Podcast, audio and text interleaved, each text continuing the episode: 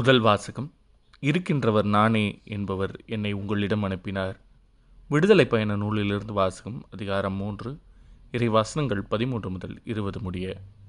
அந்நாள்களில் மோசே கடவுளிடம் இதோ இஸ்ரேல் மக்களிடம் சென்று உங்கள் மூதாதையரின் கடவுள் என்னை உங்களிடம் அனுப்பியுள்ளார் என்று நான் சொல்ல அவர் பெயர் என்ன? என்று அவர்கள் என்னை வினவினால் அவர்களுக்கு என்ன சொல்வேன்? என்று கேட்டார். கடவுள் மோசையை நோக்கி இருக்கின்றவராக இருக்கின்றவர் நானே என்றார்.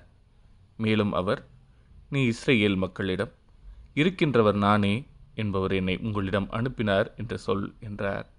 கடவுள் மீண்டும் மோசையை நோக்கி பின்வருமாறு கூறினார் நீ இஸ்ரேல் மக்களிடம் உங்கள் மூதாதையரின் கடவுளாகிய ஆண்டவர் ஆபிரகாமின் கடவுள் ஈசாக்கின் கடவுள் யாக்கோபின் கடவுள் என்னை உங்களிடம் அனுப்பியுள்ளார் என்று சொல். இதுவே என்றென்றும் என் பெயர். தலைமுறை தலைமுறையாக என் நினைவு சின்னமும் இதுவே. போ. இஸ்ரேலின் பெரியோர்களை ஒன்று திரட்டி அவர்களை நோக்கி உங்கள் மூதாதையரின் கடவுளாகிய ஆண்டவர் ஆபிரகாமின் கடவுள் ஈசாக்கின் கடவுள் யாக்கோபின் கடவுள் எனக்கு காட்சியளித்து இவ்வாறு கூறினார். உங்களையும் எகிப்தில் உங்களுக்கு நேரிட்டதையும் நான் கண்ணாலே கண்டுகொண்டேன். எகிப்தின் கொடுமையிலிருந்து கானானியர் இத்தியர் எமோரியர் பெரிசியர் இவ்வியர் எபூசியர் வாழும் நாட்டிற்கு பாழும் தேனும் பொழியும் நாட்டிற்கு உங்களை நடத்திச் செல்வேன் என்று அறிவிப்பாய். அவர்கள் நீ சொல்வதை கேட்பர். நீயும் இஸ்ரேலின் பெரியோர்களும் எகிப்திய மன்னனிடம் செல்லுங்கள். அவனை நோக்கி எபிரேயரின் கடவுளாகிய ஆண்டவர் எங்களை சந்தித்தார். இப்போதே நாங்கள் பாலை நேரத்தில் மூன்று நாள் வழிப்பயணம் போக இசைவு தாரும். ஏனெனில் எங்கள் கடவுளாகி ஆண்டவருக்கு பழி செலுத்த வேண்டும் என்று சொல்லுங்கள். என் கைவன்மையை கண்டாலன்றி எகிப்திய மன்னன் உங்களை போக மாட்டான் என்பது எனக்கு தெரியும். எனவே என் கையை ஓங்குவேன். நான் செய்யப்போகும் அனைத்து அருஞ்செயல்களாலும் எகிப்தியனை தண்டிப்பேன்.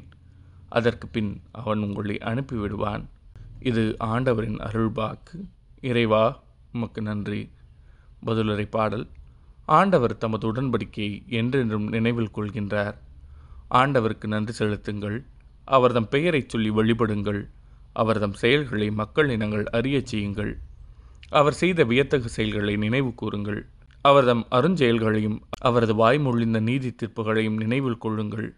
ஆண்டவர் தமது உடன்படிக்கையை என்றென்றும் நினைவில் கொள்கின்றார். அவர் தமது உடன்படிக்கையை என்றென்றும் நினைவில் கொள்கின்றார். ஆயிரம் தலைமுறைக்கென தாம் அழித்த வாக்குறுதியை நினைவு கூறுகின்றார். ஆபிரகாமிடம் தாம் செய்து கொண்ட உடன்படிக்கையும் ஈசாக்குக்கு தாம் ஆணையிட்டு கூறியதையும் அவர் நினைவில் கொண்டுள்ளார். ஆண்டவர் தமது உடன்படிக்கையை என்றென்றும் நினைவில் கொள்கின்றார். ஆண்டவர் தம் மக்களை பல்கி பெருகச் செய்தார். அவர்களின் எதிரிகளை விட அவர்களை வலிமை மிக்கவர்களாக்கினார் தம் மக்களை வெறுக்கும்படியும் தம் அடியார்களுக்கு எதிராக சூழ்ச்சி செய்யும்படியும் அவர் எகிப்தியரின் மனதை மாற்றினார். ஆண்டவர் தமது உடன்படிக்கையை என்றென்றும் நினைவில் கொள்கின்றார்.